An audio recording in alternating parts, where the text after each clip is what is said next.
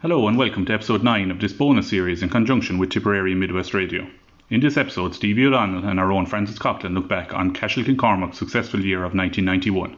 This is the West Awake podcast, West Tip Matters. The West's awake. The West's awake. Another goal! And it's Eugene O'Neill who's got it! is by Johnny Ryan. He's one of the two Johnnies playing at midfield today. Very precise, and Brian Fox with Tipperary's first. Change. And the English! Great goal! It's a goal! And it's Pat Fox who scored it! This is Tipperary Midwest Radio Sport with Stevie O'Donnell. The real voice of Tipperary. And with that, now I'm going to move on to some Gaelic games in 1991. What a fantastic year! It was really a year to remember for Cashel King Cormacs, winning multiple titles, including West and County Under 21A Hurling Championship, Western County Junior A Hurling Championship, Western County Senior Hurling Championship, and to cap it all off, they went on to become the first and only West Tipperary senior hurling team to win the Munster Club Senior Hurling Championship, and this was against Midleton, December the 8th, down in Mitchelstown. Francis Coughlin, good morning to you. Morning to you, Stevie. Start there with the Under 21A Hurling Championship. Just four teams took part in the West Under 21A Hurling Championship for 1991. They were drawn as follows Sean Treacy's Aherlow versus Cashel Cormac and Cape Rogue versus Kickham.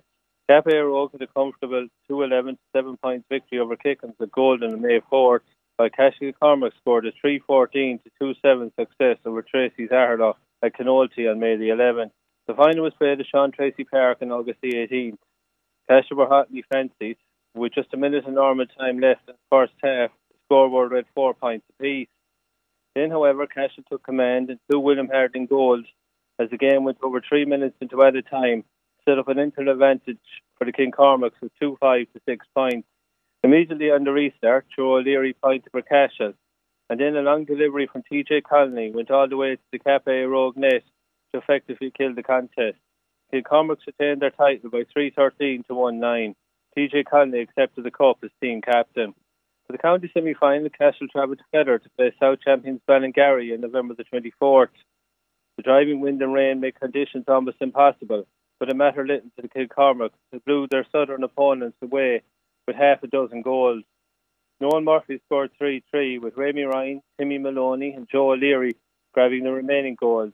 Cashel trounced their opponents by 6-3 to 2 points. In the county final, Cashel faced North champions Aaron Hope, combination of Borrisokane and Akshigowna at Templemore on December the 15th. King Cormacs are going for an unprecedented county treble with the senior and junior trophies already on the sideboard. Cashel inevitably were fancied, but they were worried as they trooped off at half time with a scoreboard reading four points apiece. However, in the third quarter, Cashel turned up the heat Points in TJ Connolly, James O'Donoghue, and Ailbe Bonnar saw them open up a gap that never subsequently closed. The North champions needed a goal, but it never came, and Cashel took their first ever county title at this level on a final scoreline of 12 points to 7. A total of 14 teams entered the West Junior A Hurling Championship for 1991, which was played on a league basis. Teams are divided into two groups, with the top two from each section qualifying for the semi finals. Group 1 contained Aherlow, Arravale Rovers, Rogue, Rockwell Rovers, Rose Green, Sean Treacy's and Solohead. While Group 2 featured Cappawhite, Cashigan Cormac, Emly, Kickhams, Lattin Cullen, Golden Kilfeacle and Clonoulty Rossmore. Solohead and Rose Green qualified from Group 1, while Kickhams, after a playoff with Clonoulty and Cashel King Cormac, emerged from Group 2 to contest the semi-finals. Both semi-finals were played on October the 13th. At Sean Treacy Park, Cashel Cormac had a comfortable 3-14 to 3-5 win over Solohead, while at Clonoulty, Rose Green had a narrow 2-6 to 1-6 win over Kickham. At Soda Fine, there was a repeat of the local derby of 1990. It was again played at Cash on October the 20th, where all the excitement of the previous year was revisited. The defending champions, Rose Green, got away to a flying start when Bernard Ryan had a goal in the opening minute, and John O'Grady quickly followed with a point. However, Cashel steadied after, after that upsetting start, and points from Sean Slattery, three, two from Freeze, and Liam Devitt levelled the game after 18 minutes. But Rose Green finished strongest in a fluctuating half, and points from Michael Fanning, Paul Cormack, and Bernard Ryan set up their interval lead of 1 5 to 4 points. Entering the final quarter, Rose Green were still 5 up, but then Peter Vassell goal for Cashel to set up a hectic finish. Cashel now begin to close on their neighbours. Joe O'Leary and Liam Devitt had the sides level with nine minutes of frantic action left.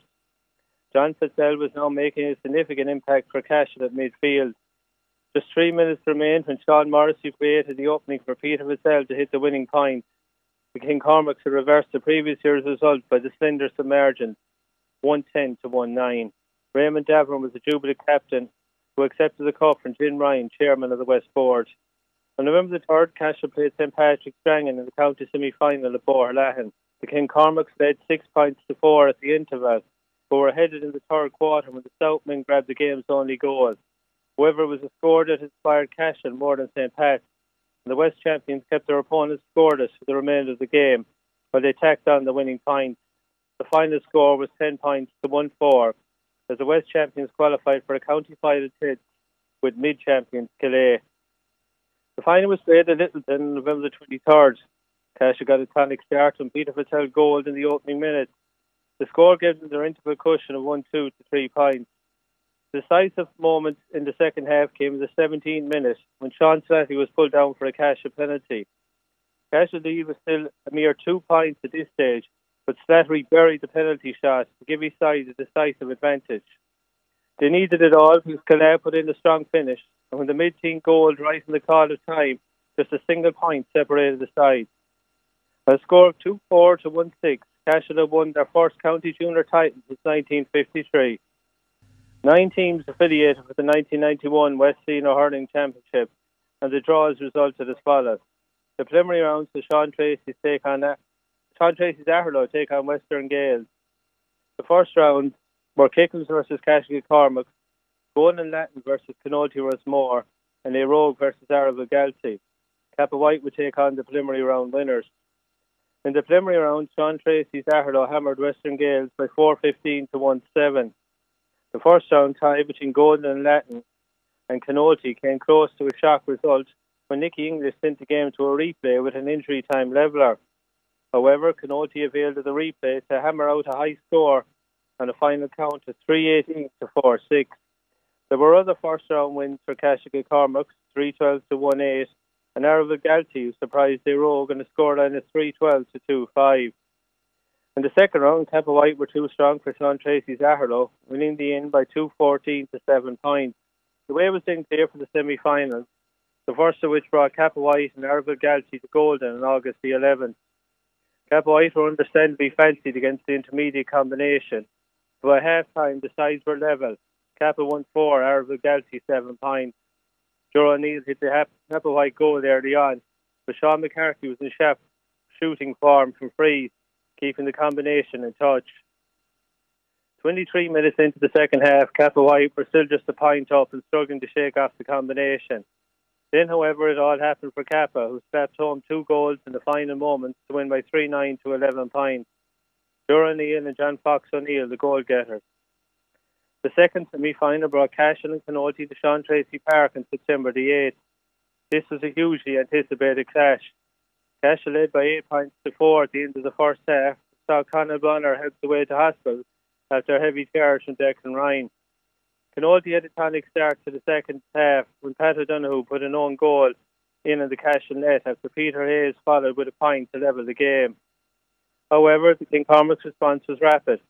John Grogan stamped home a goal, and the reigning champions held the initiative from there on, although not really clinching the verdict until TJ Connolly hit their second goal near the end.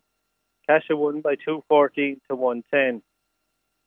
The final was at Clonoulty on a windy, showery September the 22nd. It was a dour, dogged final with little free flow. Cashel were hotly fancied but struggled to justify the tag. Despite playing with the wind in the first half, the reigning champions were a mere point ahead at the interval, five points to four. Early in the second half, Cappawhite drew level, but man of the match, James O'Donoghue, soon had Cashel back in front though they were never subsequently caught, so the lead always remained vulnerable. In the end, Cappawhite wasted, coupled with an er- unerring accuracy of Tommy Grogan, he pointed 10 of the 12 points from frees. James O'Donoghue got the other two with a crucial factor. So it wasn't until late in the hour when Cashel made the victory save. The final score was 12 points to 8. Conal Bonnar was the winning captain and James O'Donoghue, the EIB Man of the Match recipient.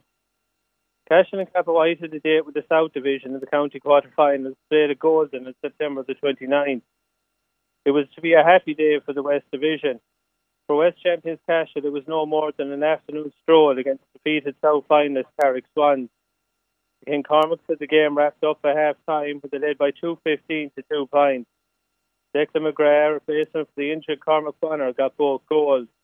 Tommy Grogan's free taken was another big item in Cashel's form by the end of the hour, they crushed the South team by 4-18 to 1-7.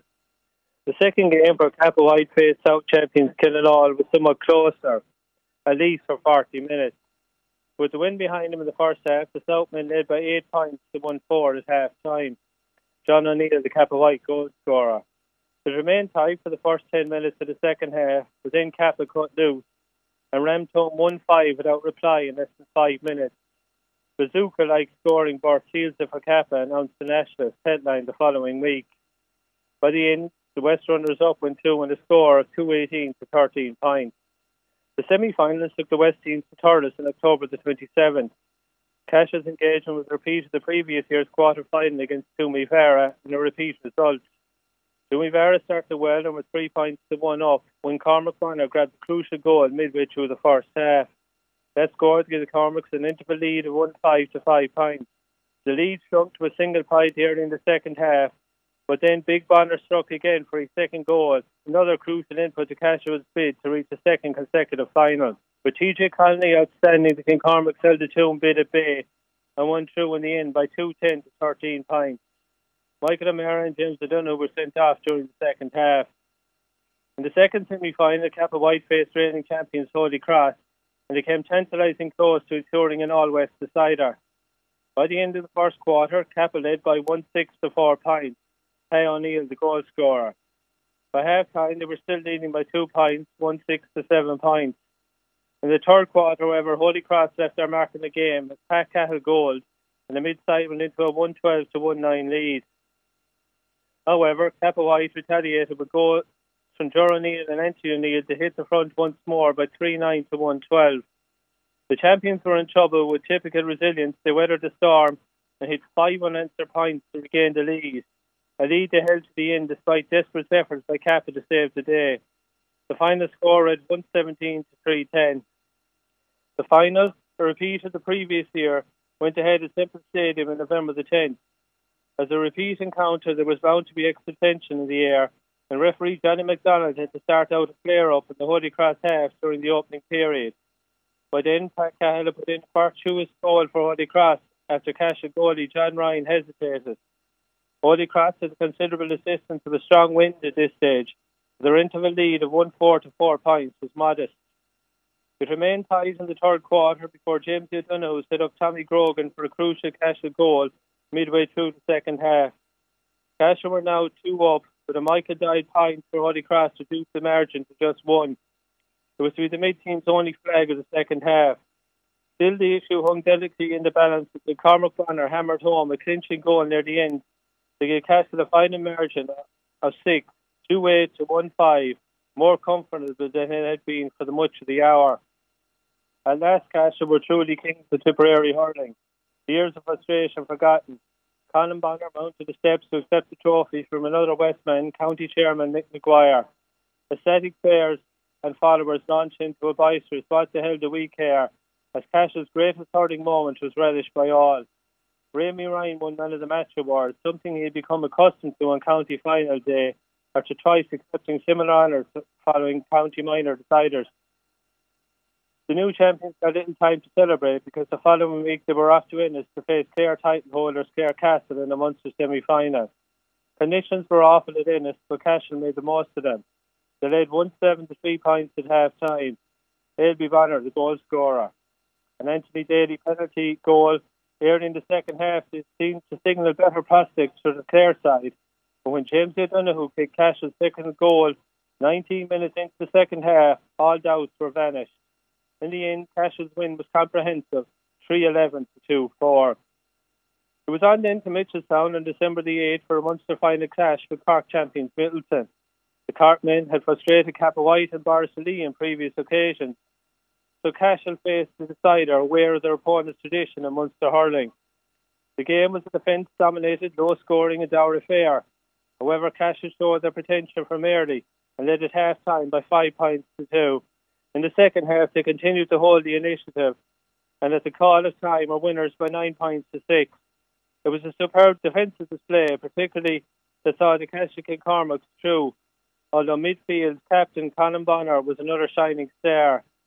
In added time, at the end of a bruising encounter, Cormac Bonnar and Midleton fullback Sean O'Brien were sent off. It was a minor blemish and another glorious day for Cashel, the first West Tip club to win a Munster club title. With Munster conquered, Cashel celebrated Christmas and waited for the spring and their bid for All Ireland glory. February the 9th, 1992 was the next outing involving a trip to Ruislip in London for an All Ireland quarter final bout with local club Sean Treacy. Cashel were hot favourites and expectations were realised, but they led by 16 points to 2 at half time. In the end, it was all very one sided as the Munster champions won by 23 points to 6. The absence of a goal, the only slight blemish. Tommy Grogan scored 10 points. The All Ireland semi final brought Galway champions Kiltormer to Cashel on February 23rd. The home side endured a torrid opening 20 minutes, at the end of which they trailed by a single point to 1 6 for the visitors. Justin Campbell was the goal scorer. Yet Cashel out of start with their game manufactured two goals just before half time, scored by James O'Donoghue and TJ Connolly. After all their difficulties, they retained or retired a mere goal adrift 1 8 to 2 2. Cashel quickly got on level terms early in the second half, and the remainder of the game was tense and tight. In the end, John Grogan equalised and Cashel had to be content with a second chance. The final score read Cashel 2 7, Kiltormer 1 10. Justin Campbell was declared man of the match. A fortnight later was off to Duggan Park Ballinasloe for the replay. As in the initial game, Cashel played without the injured John Grogan, were in trouble in the opening quarter as they drifted five points behind. However, a TJ Connolly goal, Cashel's first score after 16 minutes rallied the side, and they trailed by a mere point at the break, not 6 to 1 2. In the second half, Homer once again slipped five points clear, and again Cashel had to retrieve the situation.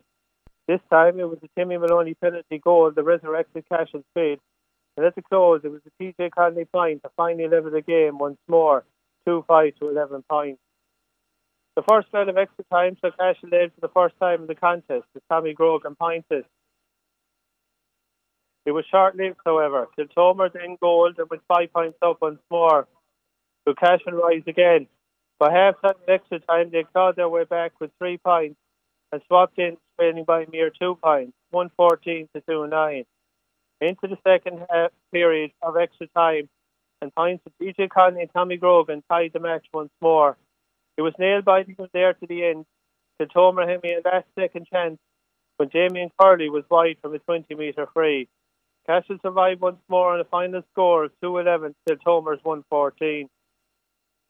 The second replay went ahead at Croke Park in St Patrick's Day on Tuesday, March 17.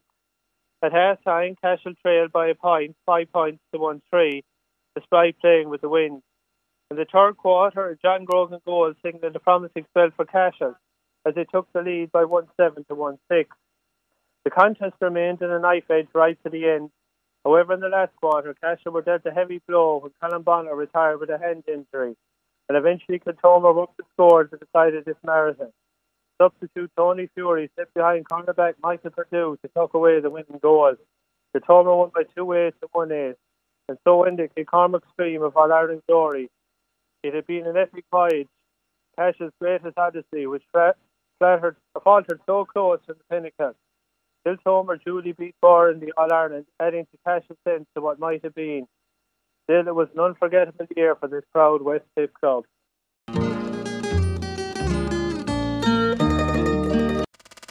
Tipperary Midwest Radio Sport. And a little bit earlier, I spoke to John Ryan Bob, the goalkeeper fullback Pat O'Donoghue, corner forward Ailbe Bonnar. But we will first hear from team selector Brendan Bonnar. And I first asked him What did Justin McCarthy bring to the team? Justin brought a belief in us. He could not believe that we had such a strong panel that how we weren't winning. And he gave us a belief in ourselves. He brought a professionalism to it. The club had to spend money on us, tracksuits, meetings where we had meetings the whole time. All our meetings before games were in the Cashel Palace, where we had a meal and a chat, and everything had to be the best. And give us that belief that we are good enough and that there wasn't any reason that we shouldn't be winning. Did you think yourself that you were good enough? Because if you look at the team on paper, the majority of people would say that's a fabulous team. Yeah, but it became a fabulous team quickly. A lot of those players, you go back two years before that, there was five or six weren't even on the team. There were young players that come on, and there were older players that had, like Tommy Grogan in '88, had decided to give it a break. Cormac was transferring to Limerick. He decided to give it a break, and we had to try and get all of those back. And there was a lot of work, but the quality was there, the balance was there, the right amount of fire that was needed, and skill, and everything was there. Was a great blend. Talk to me about training. Well, training, it was the first time we got to the county final the previous year. Justin McCarthy was there the previous year as well. But it was the first time where you'd go to the field, and if you were late going to the field, you weren't part of the match because there could be 33, 34, 35 in the field, and it was 15 aside. So it was excellent on that end of it. And Justin just was skills mad everything was skill. And it wasn't a case of doing a skill and we do this skill. He could turn around and show fellas how to cut a sideline over from 70 yards. It wasn't a case of do this. He could show them how to do it. That was impressive as well Ailbe, you were playing in corner forward position, but I suppose really you were given a free role, or were you told stay inside? No, everyone's position was your position. There was no real free roles played. How did you take the training then when Justin came in? It? It uh, was all different. It was all new to us. Like he was bringing the, that Cork element into us, and 30 balls inside in the field, and you were just running all over the place. And this was something that we'd never done before. So it was all new. So it was it was excellent, yeah. It brought you on in leaps and bounds? It brought us on, yeah. We were young, as in I was only 19, 20 when we played in that county final that year, and Ramey and TJ.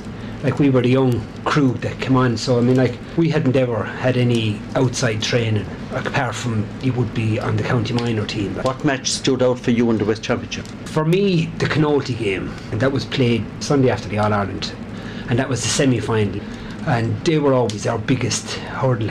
Of course, after 1990, the only team that were going to catch us, if anyone was going to catch us, I felt was Clonoulty. On that Sunday, then it was a real warm Sunday inside in Tiptown. I didn't start that day, but Conal got injured and had to go off, and so I came on. Say the game was done 15 minutes, but that one game, I knew once we got over that hurdle, because of the previous year getting to the county final, we felt that we should have won in 90 I felt that we were always going to get there. And there was no player ever guaranteed his place on the team. There was always competition, even if you got injured. You didn't try to stay out too long because if you were out long enough, you wouldn't get your place back in it. As younger lads, we'd won a lot. We'd won two county minor finals. And we were used to winning, and we just didn't know anything else. And uh, we probably brought a bit of that to the more experienced lads. So you knew how to get over the finish line? Yeah, we were confident, but then we had great hurlers around you when you had the likes of Pat Fitzell and the Grogans. Like, they had savage experience and would have hurled for tip for years. If you're playing corner forward or wing forward or wherever you're playing, and if corner back got the ball, you knew where it was coming and you knew where to be. And that was all coming from the coach and with Justin? That was all coming from the coach and with Justin. And then, of course, you had the lads that were in with the county seniors. Everybody at some stage wore a county jersey. John Bob wore a County Limerick jersey at minor level. Every single person on that team wore the county jersey at some stage at minor or under 21. And again, it goes back to what I was saying to Brendan a little bit earlier. When you look at the team on paper, it really was a fabulous team, let's be fair. Ah, it was. But hurling in the West that time was very, very strong. Like if you come out of the West, you had a good chance going on to the county. Like Clonoulty, they had a savage team as well. Like Declan Ryan, Joe Hayes, John Kendi, Kevin Ryan, Dan Quirk. On paper, they were every bit as good as us. So that's why I always felt that first game against Clonoulty, if we could have got over that line, that we were going to go a long way. And fullback Pat O'Donoghue also remembers that Clonoulty match in the semi final. It was tit for tat for a long time between the two of us. We'd win one, they'd win one, whatever. In terms of quality, they had a serious team. Always had. They, they're sprinkling of inter-county players, same as ourselves. But I think in the 90s we took over from there and it ended up in us winning three West titles in a row, which was never done before. But going back to that period, the catalyst for me, for that team, was Seamus King bringing Justin to town. Would you call it a master stroke? Yes, one of the best I think I've seen in a long time in terms of sport. We were interviewed individually as to what our ambitions would be, what our intentions would be, and where we could see ourselves developing that stuck out in my mind that time. We knew the situation had changed, and that commenced then with the training. Total different attitude to training. You daren't miss training because if you did, you're on the hind foot then for the next game. Justin brought a lot of professionalism to the team. What stood out to me, first of all, in 1990, we got to a county final and we were beaten, unfortunately. Came back to town. We all wanted to go home, but there was a victory parade organised. And Justin says, You're getting up on the truck and you're going to go down around the town on the parade. And how did you feel then when you were on that truck, knowing that you had lost that game? We were gutted, but he insisted because he felt the supporters in Cashel and Cormac deserved it and the people of the town. So we got up in the truck and it was probably the longest parade we were ever on. Where we got off the truck and ladies well and he asked everybody individually, How do you feel? And we were sick. And he says, This time next year, it'll be all different. Another thing that stood out for me that time, I think it was the 90 county final, we were all in the dressing room getting ready, and somebody brought in these miraculous medals. Some lady in St. Pat's had went to the trouble of getting a little string and the miraculous medals, and we all got one each. That stuck out for me because that told me what it meant to the people of Cashel. John Bob is with us as well. Your memories on 91, which one stands out most? Midleton down in Manchester? Uh, I think that was really sweet win. It was a tough match played on the 8th of December, I'd say. Tough conditions. They had five or six Cork inter-county lads. Cashel had the same. I mean, I think there was only two points in it in the end. Very low scoring? Very low scoring, yeah, but conditions like heavy field and just going back to Justin McCarthy, the way he trained, everything was with the ball at speed. I was playing in the goal and I remember I'd be doing as much as the boy, he'd come into me and he'd give 20 minutes with balls coming both sides and whatever, like, and there was no let up. And he started me trying to do this short puck out and quick puck outs and he wanted you to have the ball in your hand, be ready. With the two wing backs, Ramey and Conal, he wanted them getting the ball to put it across the others. Everything was across the field, diagonal hits, giving the forward a chance to get on the ball. And just following on from John there, the day in Mitchelstown, coaches always kind of referred to this game will be won or lost in the half forward, midfield area, whatever. Justin came in to myself, Tony, and Mike Purdue and said this game will be lost in the full back line. Why? Because that was the challenge. Their full forward line. Was he trying to get under you? Oh, yeah, absolutely. He, he was leaving us in no doubt as to what the battle we were going into. And their full forward line was not So uh, you were out to prove a point? Absolutely, absolutely. And thank God we did.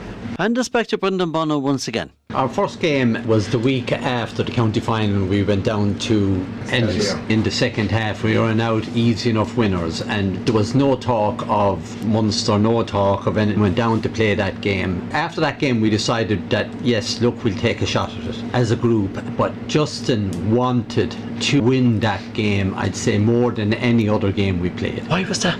He wanted to show that he's a proud Cork man but he would have got a few raw deals down there and he would have been disappointed with certain elements of the way things turned out for him and he just wanted to show that he was capable of training a team, that he was capable of putting in the work. And we were talking to those players afterwards, and they said if anybody told us the score was going to be 12 points to 8, well, we would have felt that we were definitely going to be the 12 points, that we couldn't score any less than 12 points. And that's the way they felt about it. But yet, Justin put everyone under pressure that that was a game we had to win. And it wasn't that it was a Munster club, it wasn't. It was a Cork team that we had to go out and beat. And he put that pressure on us, which was great, like, but he put the pressure on everybody, and it was a game the fellas went out and had to win it for him. And Ailbe, you did exactly that. Oh, we did, yeah. I remember the build up to that game. The game against Clarecastle was the week after the county final. So it was a game we were just going down to play it, and if we won, we won. If we lost, we lost. We were after getting our county final the week before. So then after we bet Clarecastle, we said, yeah, geez, we're, we're going to have a cut at this. And I remember the meeting before the Munster final, Justin McCarthy up in the Palace, and he went through Midleton team what he didn't know about every single player. He just went through every single one of their players, even their subs. He says, and if this fella's going to go bad, he says they're going to bring on this fella. He just knew so much about. So meticulous, And isn't he? Yeah, yeah. Like it was just one a dogged game, and like we had TJ was a 20 year old Malcolm Pat Hartnett. He had a savage game. Torrington. Oh, Torrington, yeah, broke Corley's from the word go. And then, of course, Colm. Second half, John Fenton just wasn't able for him. He was up and down, up and down the field. And what about the fullback Patrick Donoghue? As he was marking Kevin Hennessy, All-Star, All-Ireland medalist. I wonder what was his game plan? Get out in front of him and dictate the play, win possession, let him follow you. Because I think Hennessy had played against Tip, I think, that previous year, and he got some fantastic scores. He's six foot six, I think, or six foot five. So I knew I had him in height, but craft wise, experience wise, he had the upper hand. Were you happy with your overall performance? I was, because I kept him scoreless. And I suppose that's all a fullback can do. Talk to me about James O'Donoghue. Oh, sure, James, he was key part of that team as well. Did he not score the first and the last He did, that game? he did, he did. Jamesy was consistent, he was dogged, good skill levels, very committed.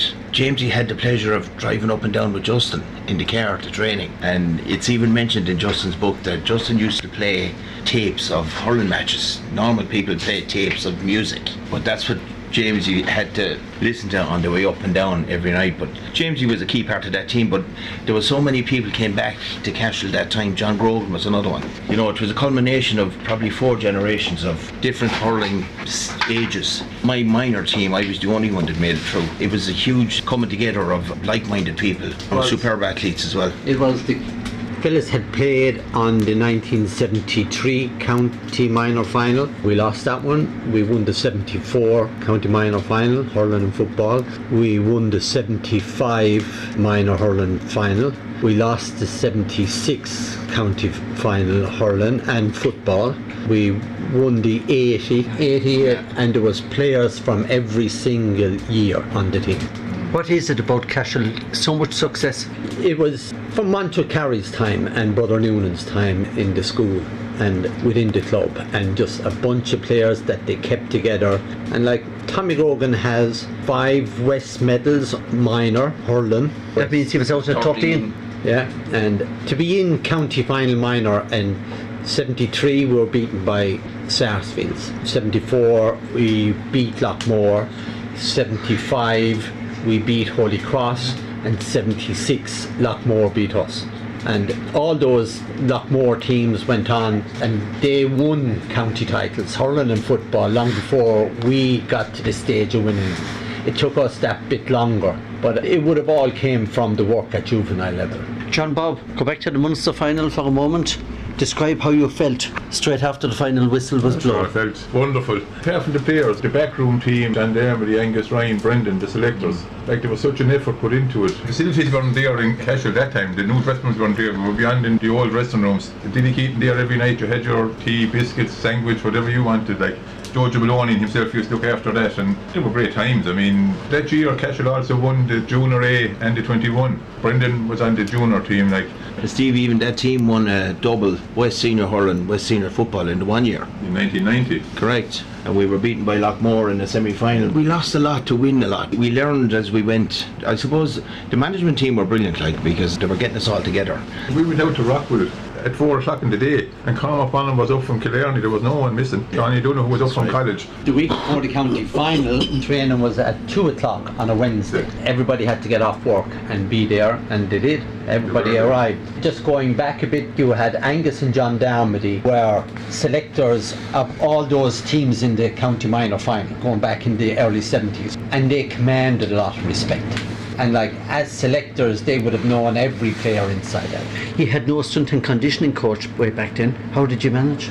Justin took the physical as well. There wasn't any real emphasis put on the exercise end of it, but more so the running and running with the ball. We know you went to London, you won that game, then you went on to Kiltormer in the All Ireland. Yeah. The saga. Yeah, and it was a saga because the management wanted the game played in Thurles because Cashel had played all their games in Thurles. Did you want it in Thurles? Yeah, the management wanted the game in Thurles, and it was the club's privilege to get it there, but they decided that it was best to have the game played in our own field for the town, for the supporters, for everybody. Would you be okay with that? Yeah, we had to play it, but I had to go to the committee meeting and request from them that we play the game in Thurles. Is that because of a bigger pitch you wanted? It was a bigger pitch, it was a pitch we knew well. And suited the boys better? It suited us better, we thought, but it also then felt that Kiltormer weren't coming down to our back garden. Was that going to put extra pressure on you then? It put extra pressure on us, whereas that first game we were lucky enough in the end we didn't play that well the crowds that went to all of those the support we had and the support from outside the club from the whole west division came behind us John, people travel from far and wide to see you that Really, because the Reap would say the Cashel, there was a great crowd in Cashel for the drawn match, and then we had to go to Ballinasloe to play the following two weeks, I think. And so many people came from all over. Cashel people that were in Dublin, that were in London, goodwill and great support. And it's back to Ailbe once again as I put it to him that Cashel King Cormacs are the only team in the West to ever win the Munster Club Championship. And the only one, yeah, because I remember I used to work above in the Brian Boru and the Clonoulty lads would come in slagging me, saying he's still intermediate. And uh, I'd be saying Kevin Ryan and boys and Morris Quirk, and, and I'd be saying to uh, we're still intermediate, but I say, when we do come back up senior, and we will, we'll still be the only team in West Tipperary with a Munster Club final. But there was always great rivalry between those. But back to the hurling, the Munster was just, it, it was the icing on the cake. Special. Yeah, and the week after that Munster final, we played an under 21 county final. So we had a lot of lads that were on the bench. Like we had savage talent there. I mean, like we two county minors that couldn't make the team, Timmy and Shawnee. And then you had like Sean Slattery. That's why when you went training then as well, you couldn't be late. The one thing you didn't want to do was get injured at any stage because there's always someone else there for your place. You know, just going back to Justin, how professional he was, Stevie, regarding hurleys at training, he'd take the hurley off you and he'd say that thing is too heavy at that end and it's too light at the top. Did you realise when you were playing with that hurley that this is No. not the hurley that suited No, me? I didn't. He'd take it away, he'd bring it back the following week, you wouldn't recognise it, it was so balanced. He was a Micko Dwyer of the Cashel team, if you know what I mean. Everything was possible, nothing was impossible. The night before the county final and the Munster Club final, Dennis Heffernan, Lord Mercy, him just come into the room where we were and he'd sing a song called The Impossible Dream. Everyone kind of just But that dream came true when you won the yeah, Munster. yeah, yeah, yeah. Father Maloney, the same Father time. Maloney wrote a song. poem for song as well about the Kings of the Rock. But Justin's thing was that he was actually coming home, that the McCarthy's were the kings of the rock and the McCarthy's were the kings of Munster and we should be the kings of Munster. If you had a dream, that dream came true. Yeah, all without a doubt. But if you look at the song, Stevie, Father only captured every piece of that history, that connection, that attitude.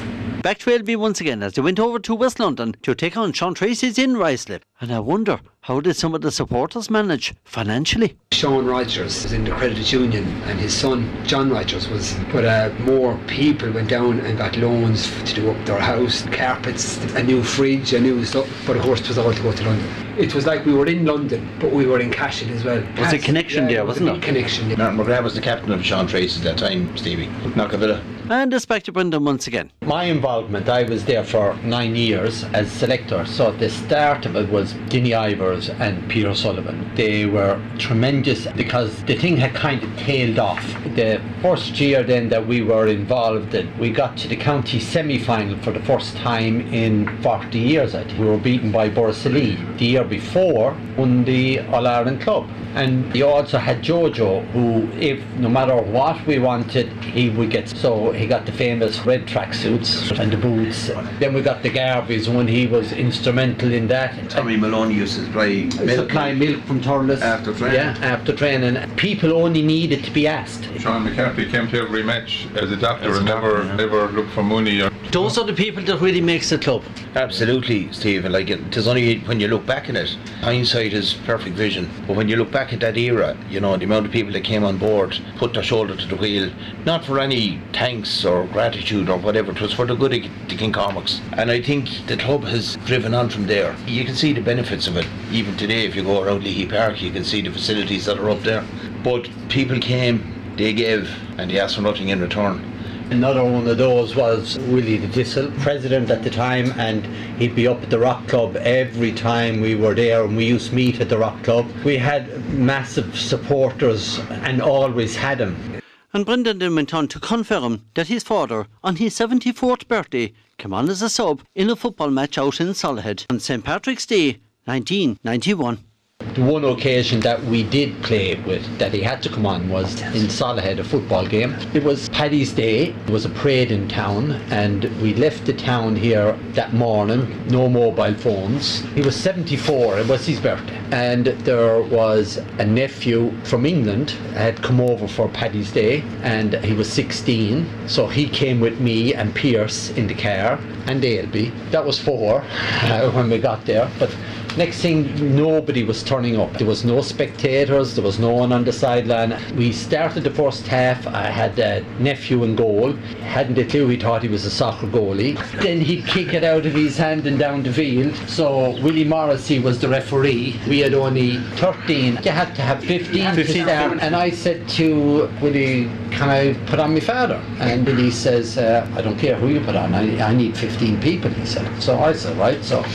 I thought Pierce to win corner forward, India he went in corner forward, and your man started marking him. So it made it much more open for us. And we were short in numbers, but it like the full forward line that day ended up Jerome White, John Grogan, and Pierce.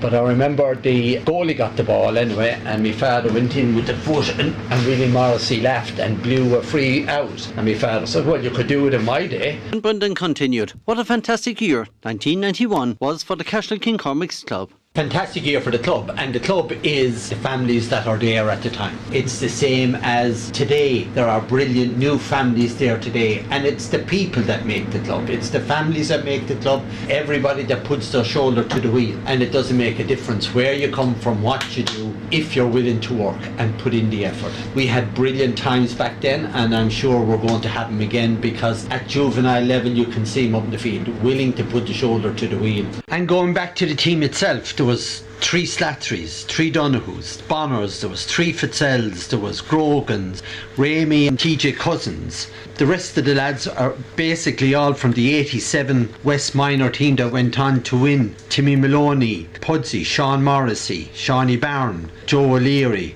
and Timmy Maloney, they were all on that. And there was just two others, that's like another family. And then there was two others, Liam Devitt from the 80 team and Don Higgins was there and he was from the 74 to 76 teams. So there was a lot of family connections, Brendan. A lot of family connections. There was brothers on every team that had played along. Plus fellas were coming as a bunch of players from an age group and felt very comfortable coming into it. And a big thank you once again there to Brendan Bonnar. Also to his brother Ailbe. To their goalkeeper John Ryan Bob. And fullback Pat O'Donoghue. This is Tipperary Midwest Radio Sport with Stevie O'Donnell. The real voice of Tipperary.